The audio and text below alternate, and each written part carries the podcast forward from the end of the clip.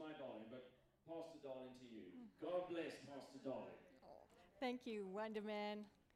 So great to be with all of you today. Isn't God good? We made it through 2020 almost, and God is still on the throne and God is doing amazing things. As, as I begin, I feel, like, I feel like God wants to speak to some of you, and there is, there is, um, there is at least one person here, a lady, who's been going through a, a very tough time that you, you ha- you've had almost four years of difficulties, and God is calling out to you and saying it is time for courage. If that's you, won't, won't you just raise your hand? I want to pray for you. If that you know God is saying that it's a season of courage for you, that you need you need courage in the next moment. Sorry if I put you on the spot. Fantastic. Thank you.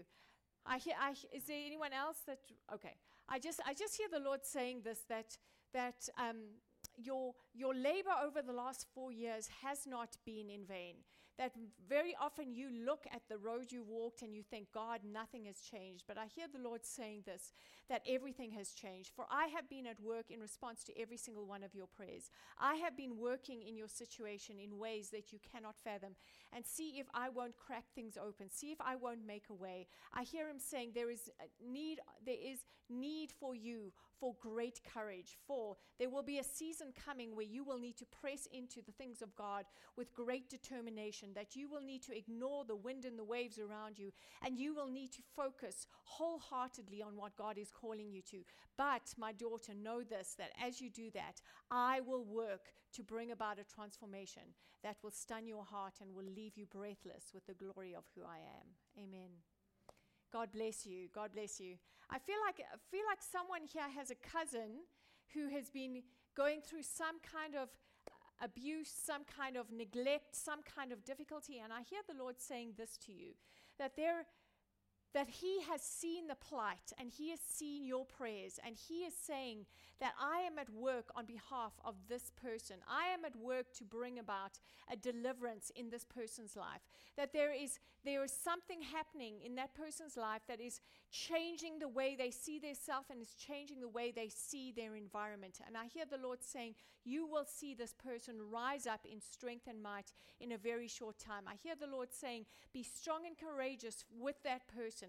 Speak the word of the Lord to them, for they are ready to hear what you have to say. Amen and amen. God bless you. I want to I want to begin our Christmas series mainly because that's what we decided to do. We are beginning our Christmas series. It seems like a really great time right before Christmas to start talking about Christmas. Lord, I pray that as we begin to share around the word, that your grace would be upon us to hear what you need to say, to hear what you are saying to our hearts. Lord God, I pray that it would be more than just words, but it would be a revelation, a download of the truth of who you are. In Jesus' name. Amen and amen and amen. So many people think that Christmas is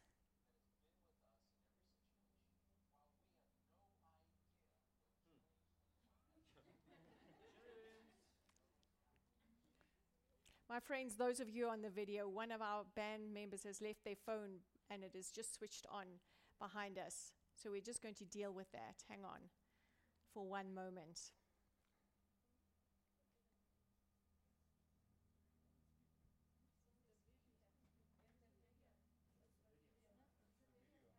Oh, it's the video playing.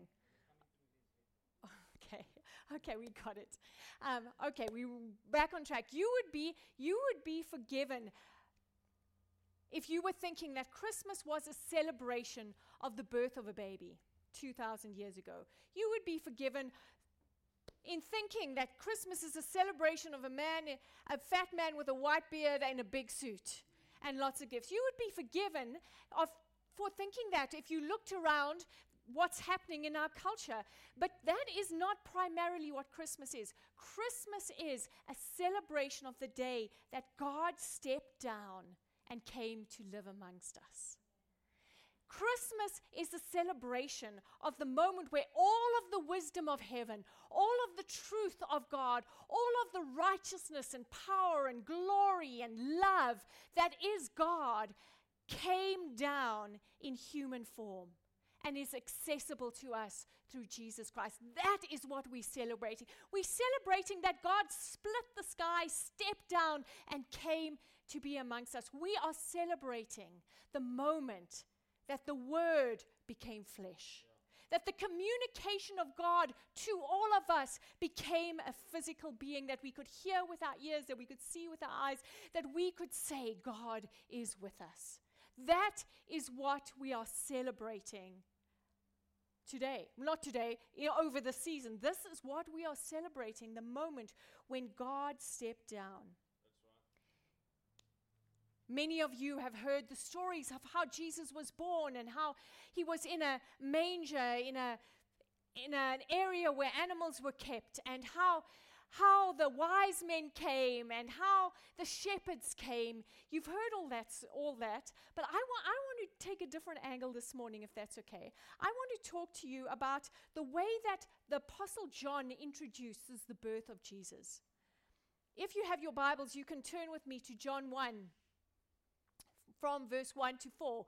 John says this when he was introducing Jesus to the world at the beginning of his gospel. He says this In the beginning was the Word, and the Word was with God, and the Word was God. He was in the beginning with God. All things were made through him, and without him was not anything made that was made.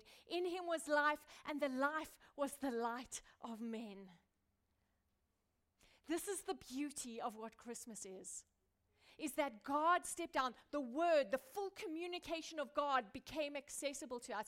God stepped down and made his word known through a man. Jesus Christ, 100% human, but also 100% God, began to speak out of his very being the life and the blessings of God. Jesus, Jesus' words were not just words. They were an expression of life. He was exuding in his words something more than just spoken noise. He was exuding the truth of who God is. Jesus said beautiful things. Jesus said impossible things. And Jesus said terrifying things. But as the Word of God, He brought all of the counsel of God to us. Sometime back, I was in an exclusive books and I was just looking through the books and seeing what there was, and I came across some Hindu texts, some Hindu writings, some Hindu religious writings. And being interested in such things, I began to page through them. And I want to be honest with you, there were some nice things in there. You know, there were some sayings that I thought those are good things to live by. You know, that, that's not harmful, it's not terrible. But there was something missing. When I read the Bible, something else happens to me. When I read the words of Jesus, something else happens. It's like life explodes on my inside. It's like I feel a connection with God that certainly that Hindu book was not giving me. I have read portions of the Quran, not, not the whole thing, but I've read portions of it in English, and I have you know, there's some things also in there though that are good. There are some things I completely disagree with, but you know, there, it has some moments where yes, those are good things to live by. But the same things applies when I read the Quran. I I feel I feel a way to self-improve myself. But when I read the Bible, I feel God's life spurring on in my heart. Maybe you love the things that Jesus says. Maybe you are confused by the things Jesus says. Maybe you hate the things Jesus said sometimes. But the one thing you can't do with the things that Jesus said is you cannot be unmoved and unchanged. You cannot be unaffected by what he said because when Jesus spoke, he wasn't doing more than speaking out words, he was releasing the life and the blessing of God. He said this in John 6, verse 63 The words that I have spoken to you are spirit and life. 2,000 years ago, a man stood on the hills of Galilee and he spoke us back to life. 2,000 years, Jesus Christ stepped down into our world and he spoke the words that would lead you to live again. Jesus said beautiful things. Jesus said impossible things. And Jesus said terrifying things. But all of these lead us to a life that our soul has always craved. I want to speak about beautiful things that he said, impossible things that he said, and terrifying things that he said. I'm going to start with the terrifying. Is that okay? So that we can end with the beautiful. So, one of the terrifying things that Jesus said in Matthew 10, verse 28, he says this, and do not fear those who kill the body but cannot kill the soul. Rather, fear him who can destroy both soul and body in hell. We all take a deep breath. Contrary to what the world thinks, this, this scripture implies that God is master of your life. This scripture implies that God is in charge of not only your physical being, but your soul as well. And it implies that God is able to do with you and all of you as He pleases. If that is not terrifying, I don't know what is. Are you all feeling suitably terrified? I think I've shared this story before, but I'm going to share it again because it's so pertinent. Is when my when my children were young, my one son, Joshua, the one who's just gotten married, he was addicted to Legos, made Lego toys all the time. And he would ignore the instructions on the boxes and he would just make his own things, invent his own toys. And he would make the most spectacular spaceships. He would fly them across the room in his hand and bomb imaginary cities and blow up imaginary planets. And, you know, he just had a blast. And one day I wanted to be a good mom. I always wanted to be a good mom, but this particular time I was especially determined. And I sat down with him and I said, Josh, can I play Legos with you? He was absolutely delighted. He handed me one of his creations and said, "You you have this one, mom." So I did what I always see him do. I, pick, I picked it up and I flew through the air and I made bombing noises and I wiped out planets and I was doing it with my whole heart. And he turned to me and he said, This, Mom! Horrified look on his face. Mom, Mom, stop! I was like, What? That one doesn't fly. That one goes under the ground and comes up under the cities and bombs them from underneath. I know, I know, boys.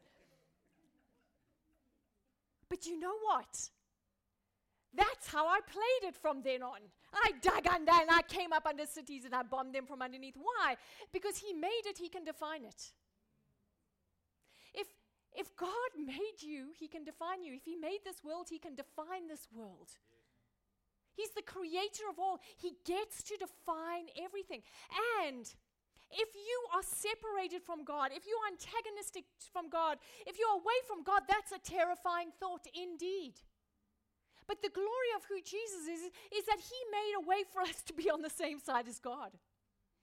And then that's an empowering, glorious, amazing truth.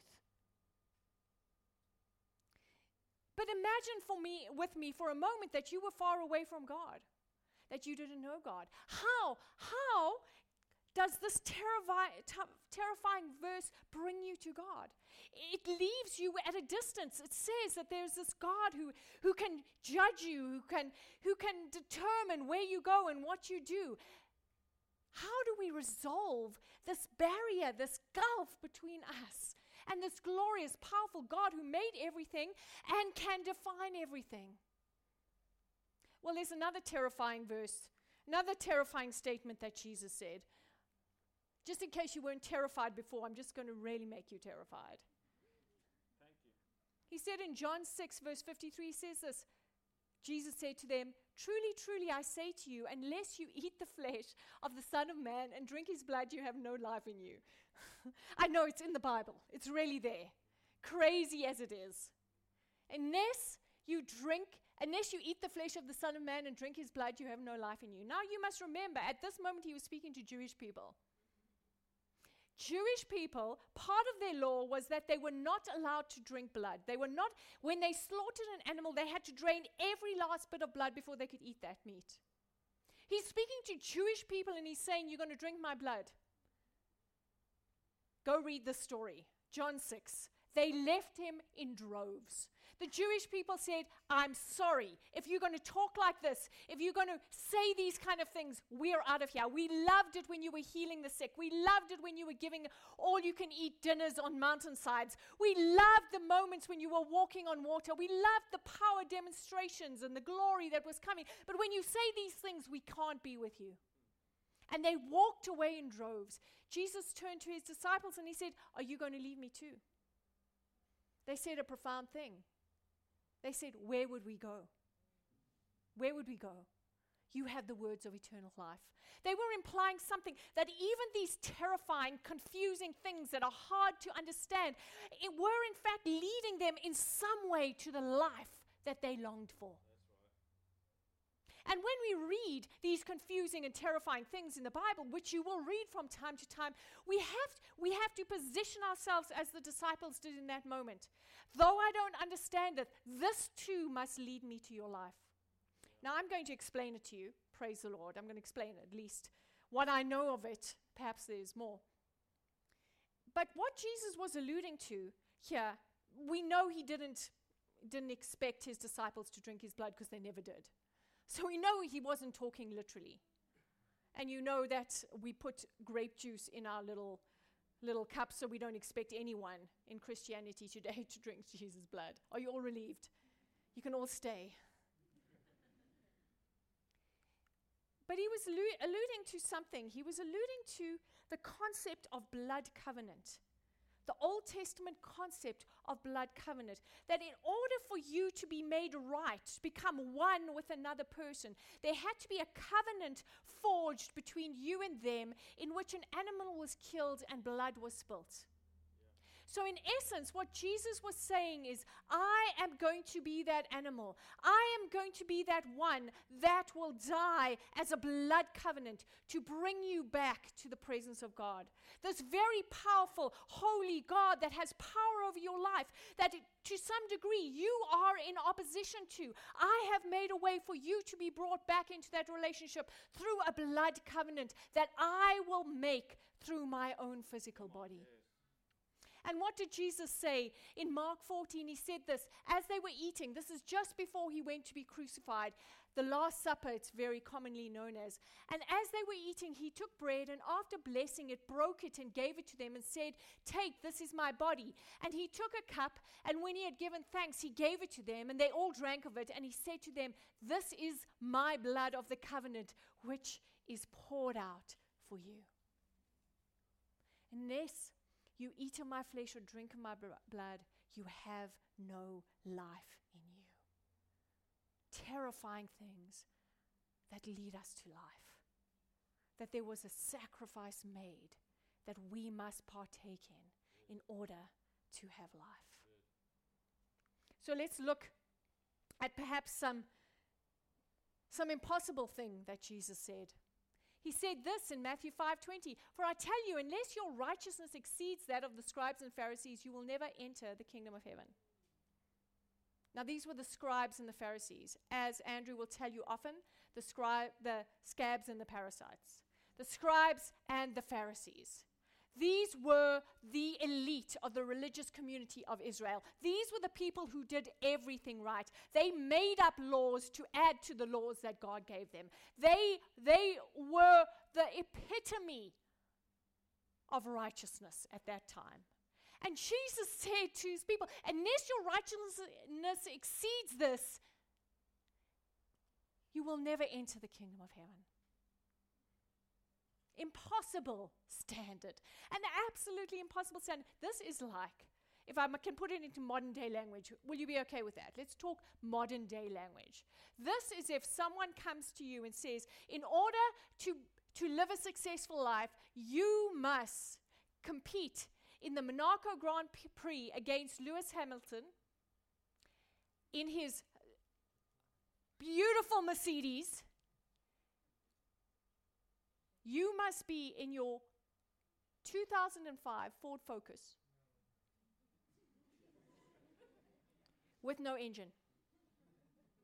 This is the only way to succeed in life. That's basically what he was telling his disciples.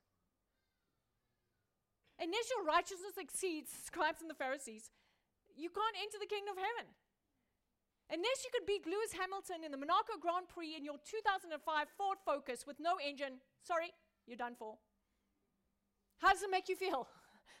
it's like there is no way. There is no way. You see, you see, like I told you about when I read parts of the Quran, is most of religions today are telling you how to self improve. They're an exercise in self improvement. But I want to tell you this no matter how beautifully you p- painted those speeding stripes down the side of your Ford Focus, no matter how beautiful or glamorous or marked with uh, brand names your overalls were when you climbed into that fo- Ford Focus, no matter how well you did your hair, no matter how well you brushed your teeth, no matter how you could recite the car owner's manual for that 2005 Ford Focus, you are not winning that Grand Prix.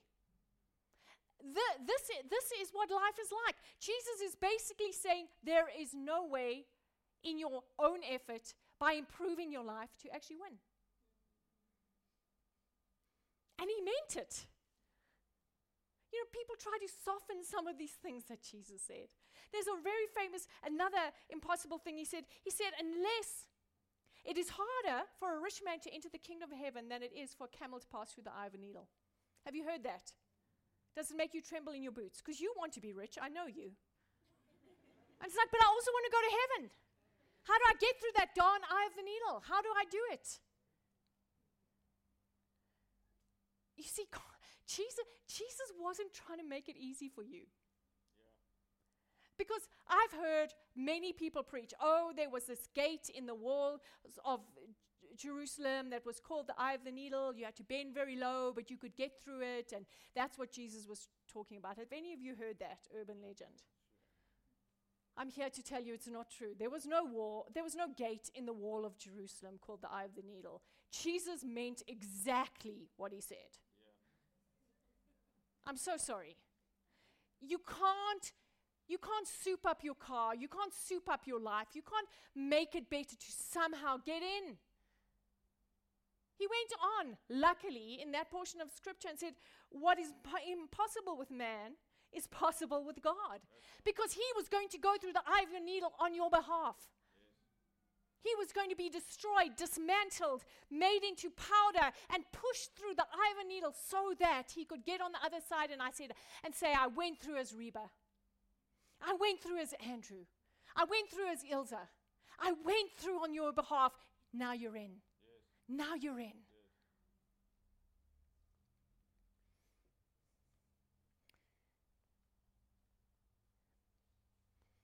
You see, the problem with humanity is not so much that we just haven't tried hard enough.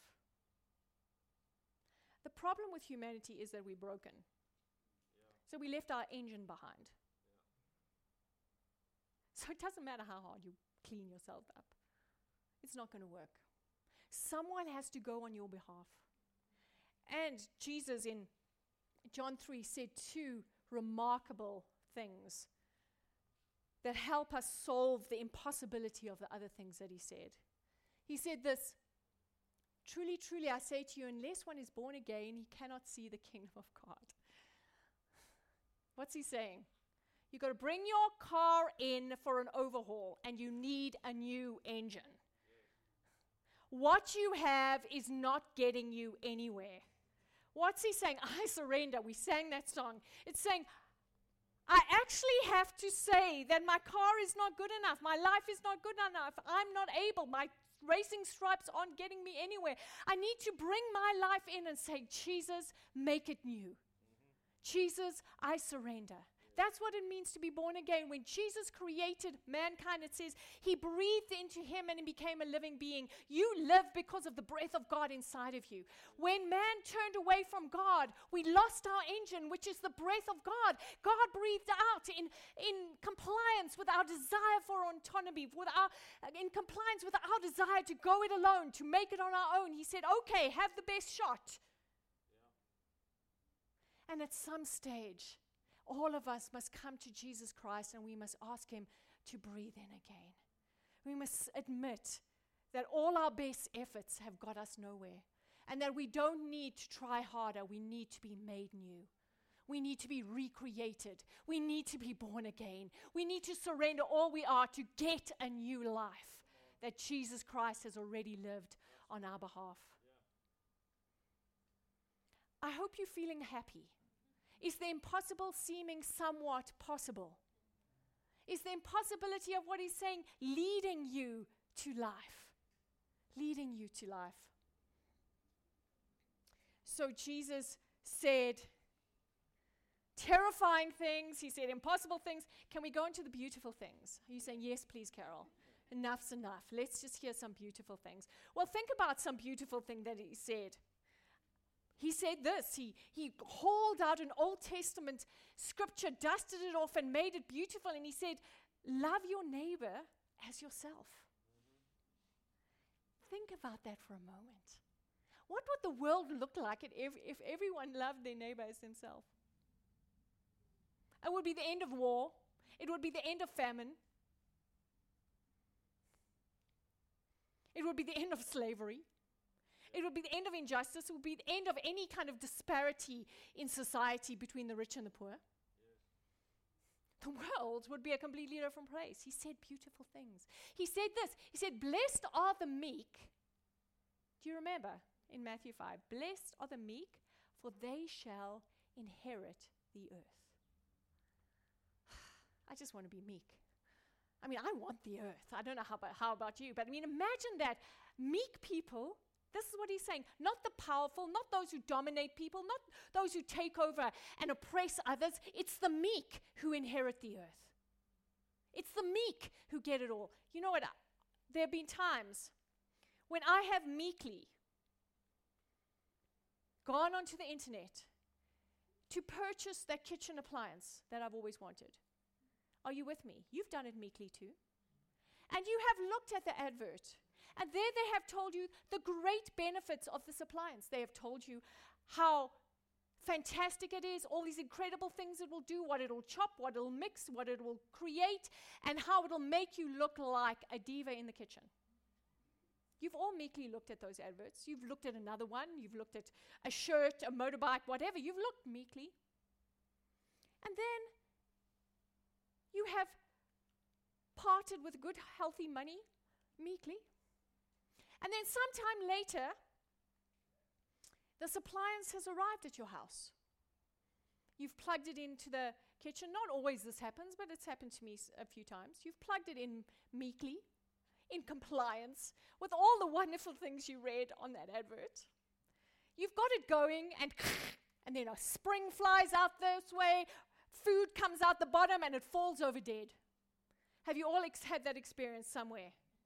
Some of you are looking at me blankly, you just haven't done enough internet shopping. at some stage, at some stage, this will happen.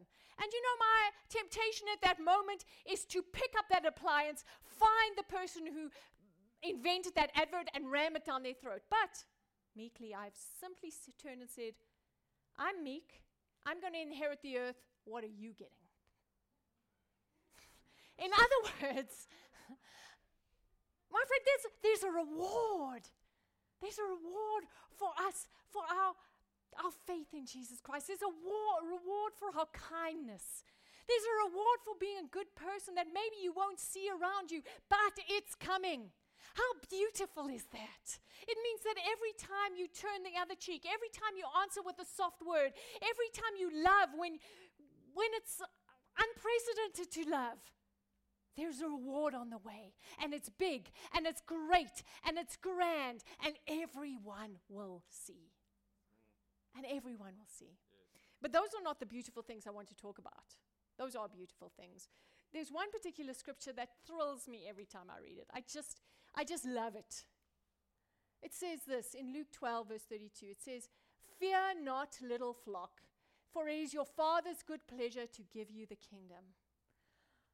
Can you just feel peace settling in your heart?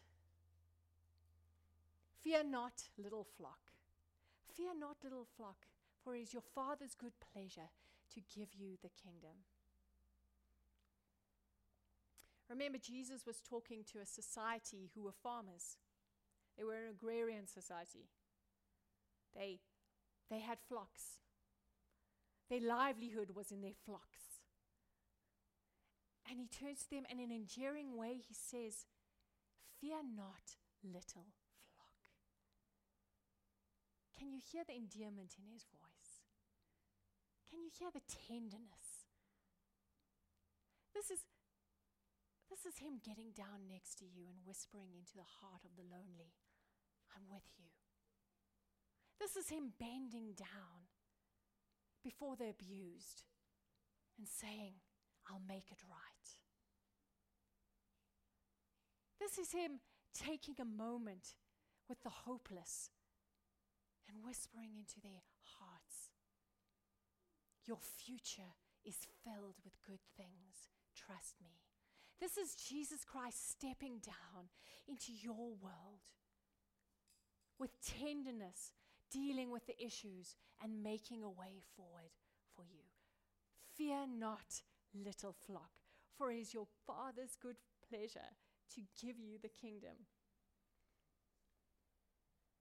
Not to give you a new set of roses, not to give you a new power tool, to give you the kingdom. I mean, it's big. As I said in the previous verse, I was talking about it's big, it's expansive, it's beyond your wildest imagination. It is good pleasure. No, he's not doing it grudgingly, he's doing it with joy. It's like he cannot wait to give you the kingdom. He cannot wait to give you all of his power. He cannot wait to give you all of who he is, all his majesty, all his truth, all his righteousness. He cannot wait. It is his good pleasure to give you the kingdom. We've just finished the series on Exodus. And you will remember right near the beginning, we talked about this, but can you imagine with me for a moment? You're Israel, stuck in slavery, waiting for the deliverance of God. What does a nation who's been enslaved for 400 years, what do they dream about? When Moses came to them and said, God is going to liberate you, what picture did they put in their mind? What did liberation look like to them? I want to propose to you that it, it may have looked like, oh wow, God is going to make us into successful people. The only successful people we know are the Egyptians. That means when God liberates us, we are going to stand as the strong ones over other nations. We're going to bring people in to build us great monuments. We are going to use the people around us to make us look good. Could that perhaps have been their dreams? Because indeed, that was all they knew. When they thought about success, were they dreaming dysfunctional dreams?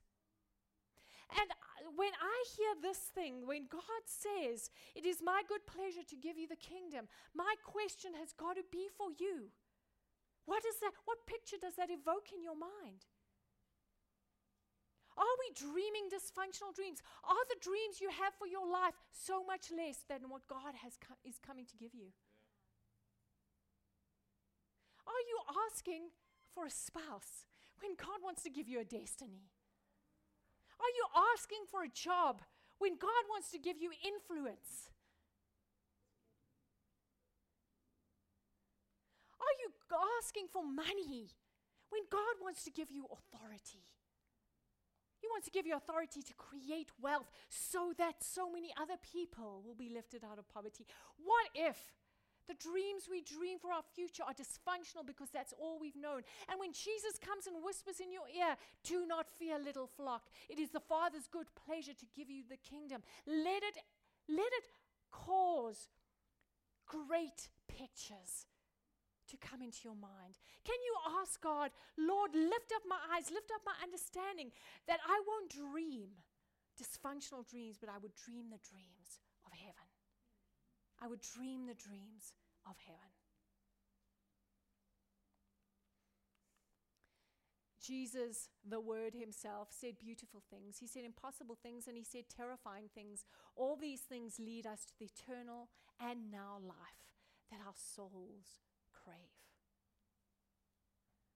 We can look at the beautiful things Jesus said. We can look at the impossible things that Jesus said. We can look at the terrifying things that Jesus said. And we can engage with them as God's message to us, leading us to life. Leading to us to life. We can allow the impossible things and the terrifying things to impact our souls and change us. We can allow ourselves to submit to a new normal because we are confident that there is a God who is leading, there is a God who's changing us so that we would be fit for eternal life, so that we would have the dreams that He dreams for us, not the dreams we have dreamt for ourselves. Amen. So, Father, as we close, I pray for each and every person here. Lord God, I ask, I ask that you would come upon them. Lord God, there is there are so many people here, Lord, that they've been scraping for the breadcrumbs under the table. And God is inviting them to feast, feast beside Him. He's inviting you to be a part of all the joy, the life, and the power that He is. He's inviting you out of terror into peace. He's inviting you out of impossibility into nothing is impossible. And He's inviting you into the beauty of His words, that they would live within inside, they would live within you. They would create life within you. Because Jesus wasn't speaking, He was releasing life. Love has a voice, and His name is Jesus. Peace has a voice, and His name is Jesus. Righteousness has a voice, and His name is Jesus. Lord, I want to pray for everyone here that, that their hearts would be filled with the revelation of who Christ is. I want to give an opportunity, and if you hear and you know you're driving a 2005 Ford Focus without the engine in, and you've been trying to get your life better, but the first time, for the first time, or maybe it's not even the first time, but but it's dawned on you that Jesus is not asking you to make your life better, He's asking you to surrender. He's asking you to come in for an overhaul. He's inviting you in for a new engine, new life, that He could breathe again into you, that you would become a new person. And if that's you and you want to make that change, I'd love us all to pray this prayer together you just pray this out loud with everyone. Can we all pray this, church? Lord Jesus, I come to you and I surrender my life. I give all of who I am to you in order to receive all of who you are. Thank you for going through the eye of the needle on my behalf, that I might have eternal life.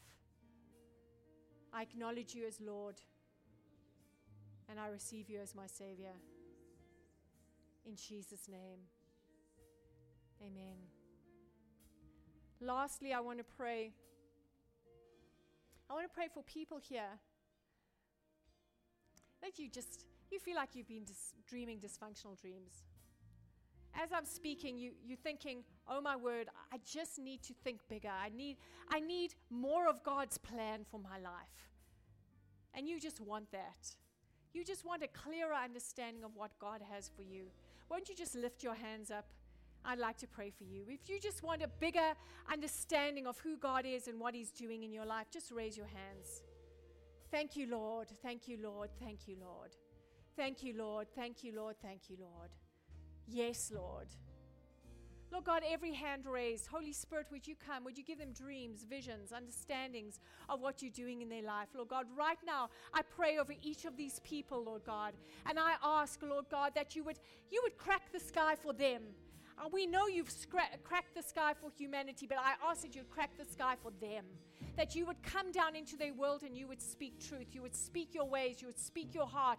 Lord God, you would let them see from your vantage point. You would lift up their eyes. You would speak to their hearts, Lord God, and they would see as you see for their lives and for their surroundings. In Jesus' name I pray. Amen and amen. Thank you, Lord. Thank you, Lord. Thank you, Lord. My friends, do you have a song? Do you have a song to close with? Amen. That's great. Can we stand?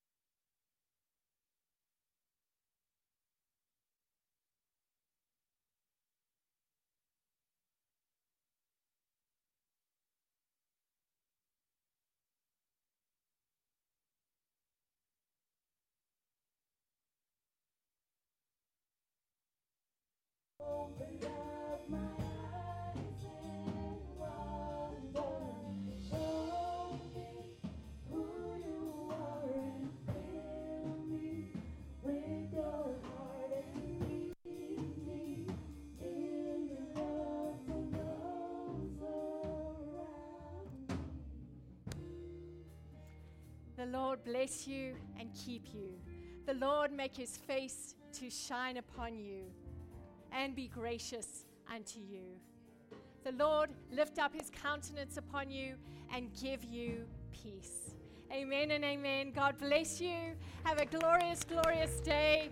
May the Lord go with you. May his words dwell richly in you and may you speak them on every occasion. God bless you. See you on Christmas.